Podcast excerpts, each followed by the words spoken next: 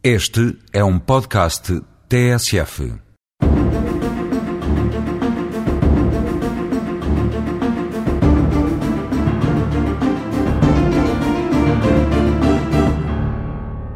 Nesta última crónica, antes de férias, tinha pensado em falar-vos de uma de duas coisas.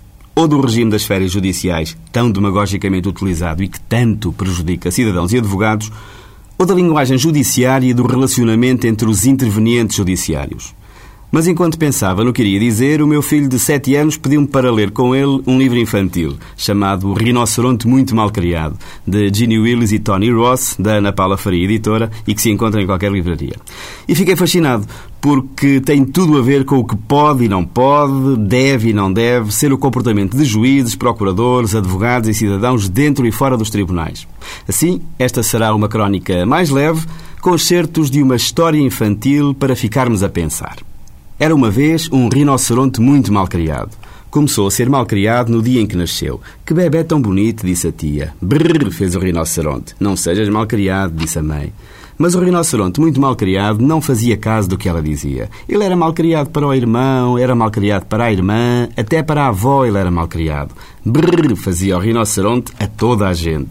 Isto passa-lhe com a idade, dizia o avô, mas não passou com a idade.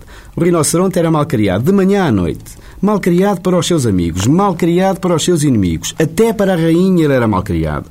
O rinoceronte era mal criado do pequeno almoço até à hora do jantar. Era mal criado em público, era mal criado em casa e era muito, muito mal criado para o seu professor.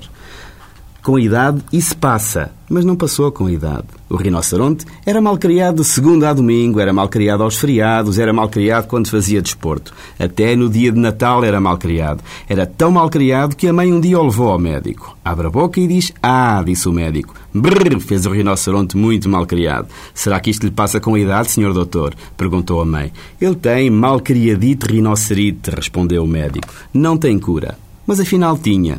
E um dia, quando ele acordou especialmente mal criado e decidiu sair à rua sozinho, porque já era um rinoceronte crescido, ele foi até um poço, um sítio onde a mãe tinha dito para não ir. Brrr, fez o rinoceronte muito mal criado e lá se pôs a caminho. Ao pé do poço estava uma menina, a comer bem educadamente uma fatia de melancia.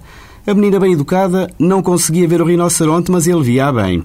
E estava a pensar como seria tão extraordinariamente mal criado saltar de detrás dos arbustos e assustá-la, para que ela fugisse e ele pudesse comer a melancia.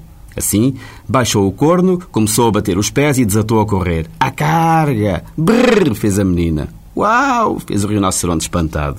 O rinoceronte ficou tão assustado que não parou de correr até chegar a casa e nunca mais sofreu de malcriadite rinocerite. Nunca mais foi malcriado com ninguém.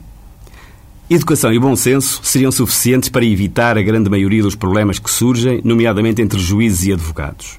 Bom seria que as férias fossem aproveitadas por todos para retemperar forças, repensar discursos, encontrar fórmulas de construir e não destruir.